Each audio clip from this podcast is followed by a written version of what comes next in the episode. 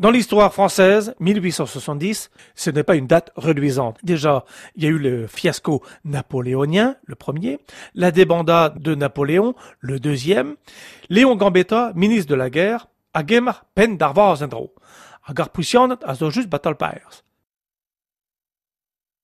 En 1970, la France va mal. La France a peur.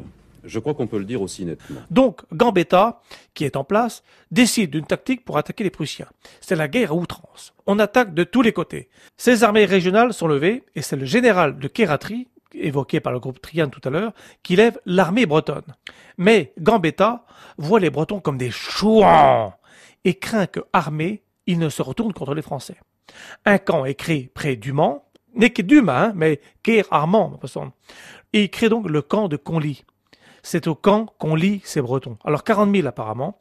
Les inspecteurs qui voient le camp d'ailleurs décrivent le camp plutôt comme un marécage et non comme un vrai camp. Tous les jours, plusieurs centaines de soldats sont évacués à cause de la typhoïde, à Ganderenburg, à car l'armée française manquait de tout, même de matière grise apparemment. Kératry démissionne, il est remplacé par le général de Marivaux, qui ne badine pas avec les Bretons et les renvoie à la maison. Il salue quand même leur courage. Il remarque que même malades, ils veulent aller au combat et crie Darguir, Darguir, ma générale.